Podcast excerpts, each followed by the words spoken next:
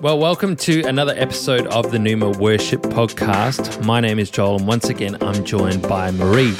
We're really glad that you guys have joined us today to talk about prophetic worship, how we can get practical growing in it, and why it's actually a really integral part of our devotion and worship as singers, as leaders, as musicians, artists, dancers, all of those things. Um, so we hope that this is a help and an encouragement to you if you're developing in this area or growing in it. We would love to hear from you. So feel free to email us at worship at numa.church and let us know what you're getting out of all of this. So good. And so, this is obviously uh, quite a hotly discussed topic in worship teams, particularly of late. And so, we thought this would be a valuable conversation to have. It's a conversation that we've had internally in our team at Numa. So, we thought we'd open this conversation out to the wider body as well and just share some things that we've learned. We're by no means experts in this or we've not arrived, uh, not that there's a destination to arrive to per se, but we just thought we'd bring you into the journey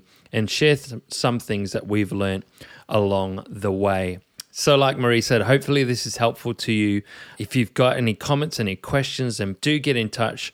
Follow us on Instagram or drop a comment in whatever platform you're listening to this and uh, let us know your thoughts, your questions, and what you'd like us to discuss even in future episodes as well. So, prophetic worship, we're going to start by looking at prophetic worship in Scripture. God's word is our foundation. That's one of our kingdom values at Numa. And so we want to make sure that before we talk about any of our thoughts that we're rooted and grounded in scripture. And so prophetic worship is found in the Bible there's a strong link between prophecy, instrumentation, and worship. We find this both in the Old and New Testaments. And I'll just give you a couple of examples to begin with, but you can find some more as well in your own reading and study. One we find in 1 Samuel chapter 10, this is the story of King Saul when he has been anointed to become king. You can look that up in 1 Samuel 10, verse 5. The Spirit of God came upon Saul when he encountered these procession of prophets coming down from the high place with lyres and, and tambourines and flutes and harps and playing these instruments, and they were prophesying. And God chose that moment to anoint him for his calling as king going on from there, obviously, we find King David would play his harp, and that would cause King Saul to be set free from a terrorizing spirit. We read of that story in 1 Samuel 16 and verse 23. When he was king, David formally instituted prophecy to musical accompaniment along with praise and worship in the tabernacle of David. We read of that in 1 Chronicles 25 and verse 1. Not only that, of course, the Psalms, uh, not just those written by David, are prophecy set to music. David actually organized scribes to be rostered in the temple to transcribe the songs he would sing out spontaneously to God. So many of the Psalms were the result of these spontaneous moments in worship. That's just in the Old Testament. Marie, do you want to tell us about what's in the New Testament? So, coming out of the Old Testament, we dive into the New Testament where we see again all throughout Scripture examples of prophetic worship. And we see it in the early church in Ephesians 5 and Colossians 3, if you guys want to look that up in your own time. But we see references to spiritual songs, which would be translated to songs of the Spirit in the church, singing those together. And then we jump into Revelation, a picture of heaven and what worship looks like in heaven. And we're all around the throne just worshiping, but there's a prophetic proclamation proclamation that goes out as the sound of a trumpet. So, all throughout the Bible, we see so many examples of prophetic worship through song, through lyrics, through instruments, through musicians, through artists, through sculptures, through dance. There are so many examples. So, if you want to go down a rabbit hole, this is a really fun one to go down. Yeah, and just personally as well, going back to the Old Testament, one of my favorite stories of prophetic worship, of prophetic musicianship in particular, we read in the story of the prophet Elisha. And if you want to go check this out, Second Kings chapter 3, it's just an awesome story where Elisha is called before these kings to give a prophetic word. And he comes along quite begrudgingly, but having come along, he says in verse 15 of chapter 3, But now bring me a musician he says, Bring me a musician. And it says, When the musician played, the hand of the Lord came upon Elisha.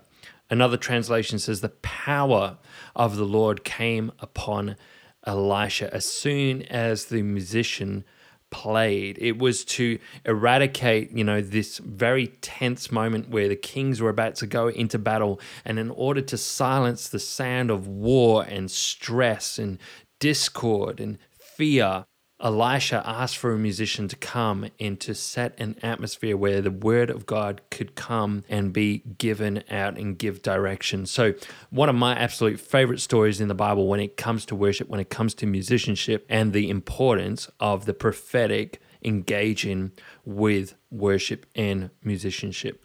So, having said that, let's talk about our story in particular. And so I'm going to share a bit of my journey in this arena. And then, Marie, you can uh, share with us your side of things as well. So I'm sitting here sharing on prophetic worship, and it's kind of mind blowing to me, really. This is not something that I really anticipated or perhaps knowingly operated in my entire life.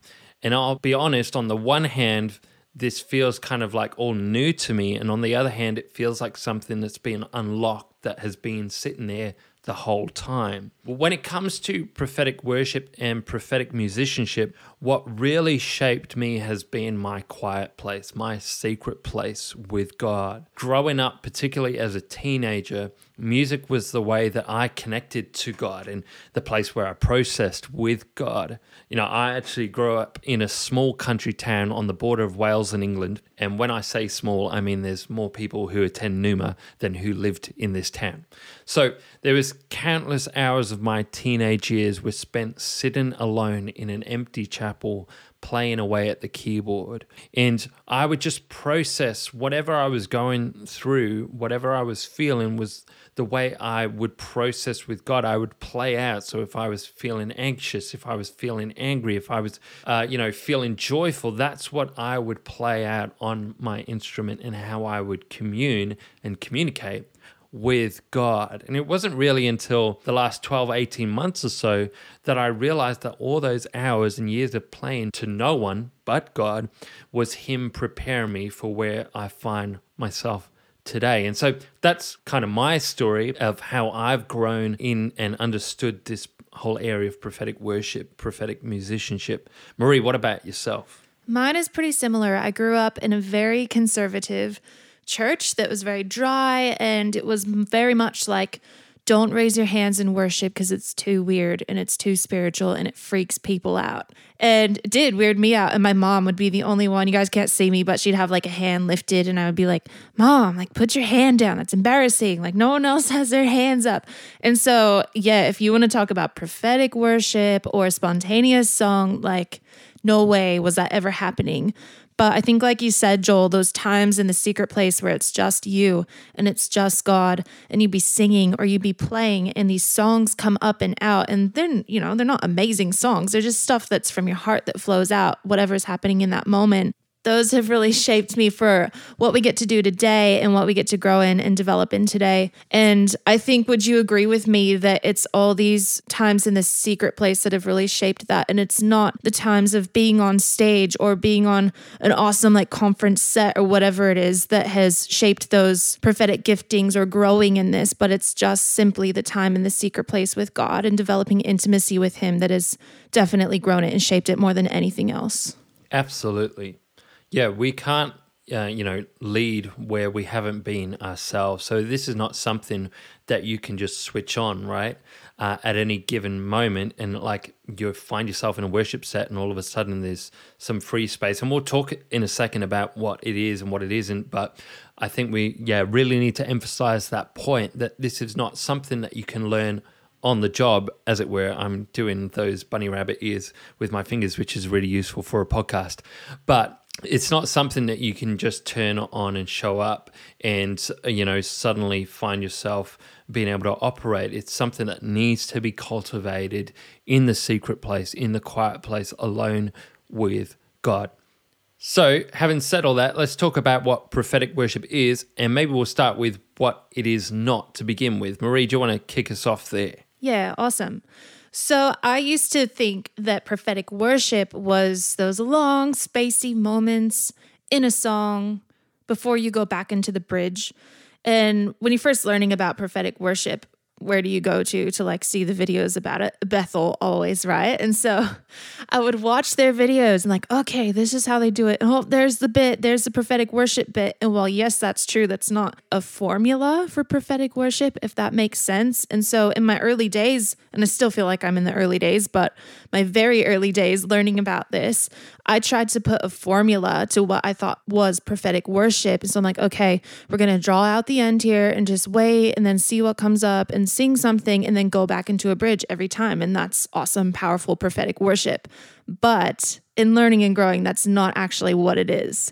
So then I'm thinking, okay, is it these moments where we're singing in the spirit and just anything could happen and it's big, it builds up, it's big instrumentals, but learning that's not actually necessarily prophetic worship either? Or is it just you're so free in worship and things just get weird for weirdness sake? And because it feels weird and uncomfortable, then that has to be prophetic worship. And I've learned that's not it either.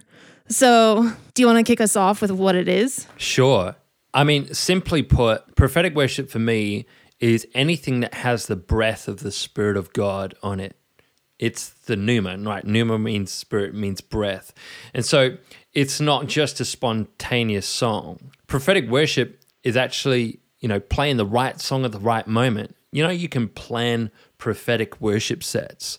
So even the songs that you choose for your set, regardless if you have heaps of space, so no matter what your run sheet looks like or your service flow and how much space you're given, you can still have a prophetic worship set just based on the songs that you choose because you are putting words in people's mouths in order for them to declare. And so you can set the prophetic atmosphere just based on the songs that you choose. It's also playing the right chords at the right moments. That's always a good thing, but that can be prophetic as well keeping your antenna up in the room, your spiritual antenna, and sensing when to go right and when to go left. And one of the practices that we've done at Numa is we always debrief after our services with the worship team. And we always ask the question, what did you sense God was doing in the service? And the reason that we do that as a habit after our services is because we want it to become a habit that we always ask ourselves, even during the worship sets as well, that we train ourselves to be always, okay, what is God doing in this moment? What is the Holy Spirit wanting to communicate in this moment? And then that can be our guide. He can be our guide throughout the set as well. And so we tune our spirits into what the Holy Spirit is doing at any given moment. Do you have any other thoughts, Marie, on that? Yeah. So simply, it's about knowing the heart of God and delivering that. And I think it's so important to always remember that the prophetic is rooted and delivered in love every single time. And if it's not that, then any worship set, any spontaneous moment, any low instrumental, even no matter how beautiful it may sound in the natural, if it's lacking love and doesn't have that, it's compared to a crashing gong and clanging cymbal and it's rendered useless and ineffective. God can't move through that. So it's not necessarily about bringing our heart or our agenda or our set list or our six skills as the main thing, but bringing what we have landed on from hearing God's heart through prayer and intimate time spent with Him in our preparation. It always puts it in perspective for me that we as a worship team are given nearly the same amount of time as preacher to deliver God's heart either through worship or in the preaching message, whatever it is. So we have a massive responsibility to have the right perspective on what our prep should look like in the week. It's so much more about than just learning the lyrics or learning the charts. Like, God, what is the theme that's on your heart for this weekend? And how do you want me to deliver that to your church? How, what do you want me to do about that? So, one of my favorite scriptures is Psalm 45, and it says, My heart spills over with a noble theme. And I love how the message paraphrases it so colorfully like, My heart bursts its banks, spilling beauty and goodness. I pour out in a poem to the king, shaping the river into words. And it makes me ask myself, what am I filling my heart with for this to happen? To what measure am I filling my heart for it to burst open or spill over? And it always, always, always has to come back to intimacy and being aware of the theme that's on God's heart and delivering that same theme, whether it's through lyric or instrument, sound or artwork or lighting choice at the right time. So while our hearts in worship should always be spilling this beauty and goodness to the King, I can actually think of plenty of times where my own heart has spilled less than that kind of loveliness, which has actually kept the loving and transformative power of the prophetic from being released in the measure that God intends. And so, is it okay if I get real and vulnerable here and honest? Sure thing. Cool. So, in this reflection, I have found that my heart plenty of times has spilled insecurity and fear. So, in stepping out in this prophetic worship stuff, what if I get it wrong? Or what if this isn't the moment? I'm not going to risk it.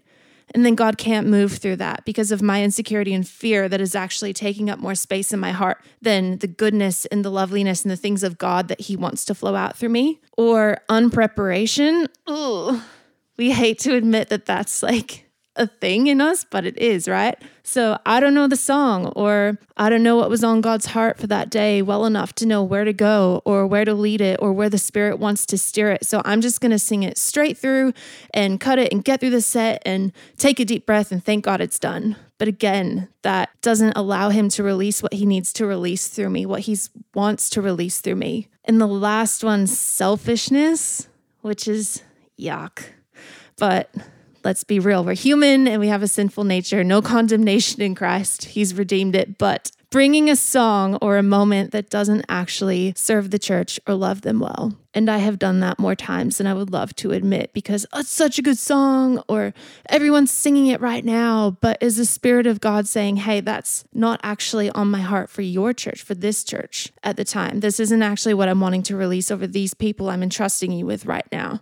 So, where have I deterred to doing my own thing instead of what the Lord wants to do? And all of these things, rather than love and encouragement and edification, which is the fruit that the prophetic produces, these things produce fear and timidity, tension within the team, even a lack of trust, a lack of power, and a lack of anointing. And all of these things will seriously create a blockage to the flow of what God wants to release and bless his church with. Yeah, so so true. And I, I want to pick up on that word that you said there about the blockage. I think one of the most important things when it comes to prophetic worship, and you've kind of touched on it there, is what are you allowing in into your life, into your heart that is actually then going to overflow in this space. Um, we really need to submit our minds to Christ in worship one of the best pictures that I've heard in this space is the illustration of being a funnel for Christ. You know, we are supposed to be like a funnel in this space, in that a funnel doesn't have to do much. It just stays open, and whatever it's under will flow through. So then the question is, what are you putting yourself under? The funnel at the end of the day is just the tool. It's not the end product. So it's not about us it's not about pointing people to us. We're just there in order to funnel this, what we're hearing from heaven, what we're hearing on the heart of God, and then bringing that down and giving it a chance to get out to our church, to our congregation, to whoever we're ministering to. Its purpose is to get the content from A to B. What's important is what's flowing through it. And you know, if you've got a funnel that's polluted or dirty or clogged up, then that's going to distort the stuff that's supposed to be flowing through it. It's going to destroy it or it's going to pollute it as it flows through. And so that's how we have to, you know, have that David heart of creating me a clean heart and see if there be any wicked way in me. So that when we do sit under that flow, when we do sit under that prophetic anointing, what can flow through us is clean and it's pure. And yes, we're all on a journey. Yes, we always get it wrong. Yes, we've got mistakes, and God is purifying us day by day. But that should be our aim and our intent that God, less of me and more of you. Allow me to have a big enough funnel that allows your prophetic word, your heart, of encouragement and love and compassion to flow through me because love and compassion is always the gateway to the miraculous happening. Awesome. So, what would you say are some of the key things that help us keep that funnel clean? Well, I think in terms of growing in the prophetic and in terms of keeping this clean, we need to grow in the word. We need to read prophetic scriptures. If you read prophetic scriptures, it'll get in your heart and it will spring up in song. You mentioned earlier about Colossians 3. It says in verse 16, let the word of Christ dwell in you richly, teaching and admonishing one another in all wisdom, singing hymns, singing psalms and hymns and spiritual songs with thankfulness in your heart to God. So read the word. We know that the word of God is purifying. And so if you get those prophetic scriptures in your heart, meditate upon them, that's what's going to flow out. Do you have some other pointers for us? Yeah, I absolutely agree about knowing the word and having it written on your heart. That's what keeps us clean and pure and filters everything out, all the yuck and the gunk that gets in our hearts. So learn the word. Again, Psalm 45 says, Your word is written on my heart like that of a skillful writer. So be filled with the word because that's what breaks chains and changes atmospheres. It's not our feelings toward God that do that or our opinions or our thoughts, but it's his living and active word. And one thing I'm constantly growing in is to learn to discern atmospheres. And I ask the Lord when I hear his voice, Lord, is this something that's coming up in me that I need to deal with? Or is this something that's coming at me right now? Or is this something that God is revealing to me and what does he want me to do with it? So, while all of these are hearing the voice of God, it's recognizing what's actually the prophetic one that He wants to release over people because they all can have very different outcomes. And many times I've actually released something prophetic or what I thought was prophetic over someone or over the church that was actually just meant for me. And God was like, hey, that's something I was bringing up in you that I want to work through with you first.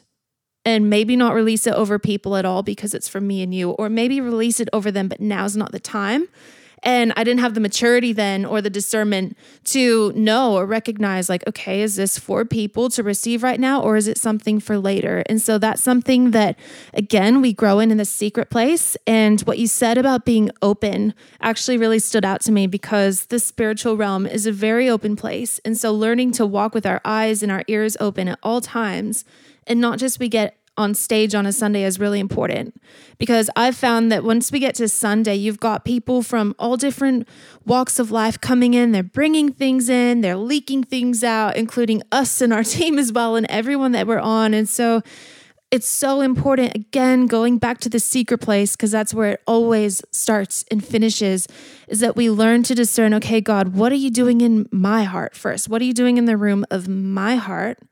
Reveal that to me, and I'll learn what to do with it. And then, Lord, what are you doing in my home? in my family's home? What are you doing in this atmosphere? What do you want to do about it? How do you want to partner with me to release whatever it is you want to release in my home?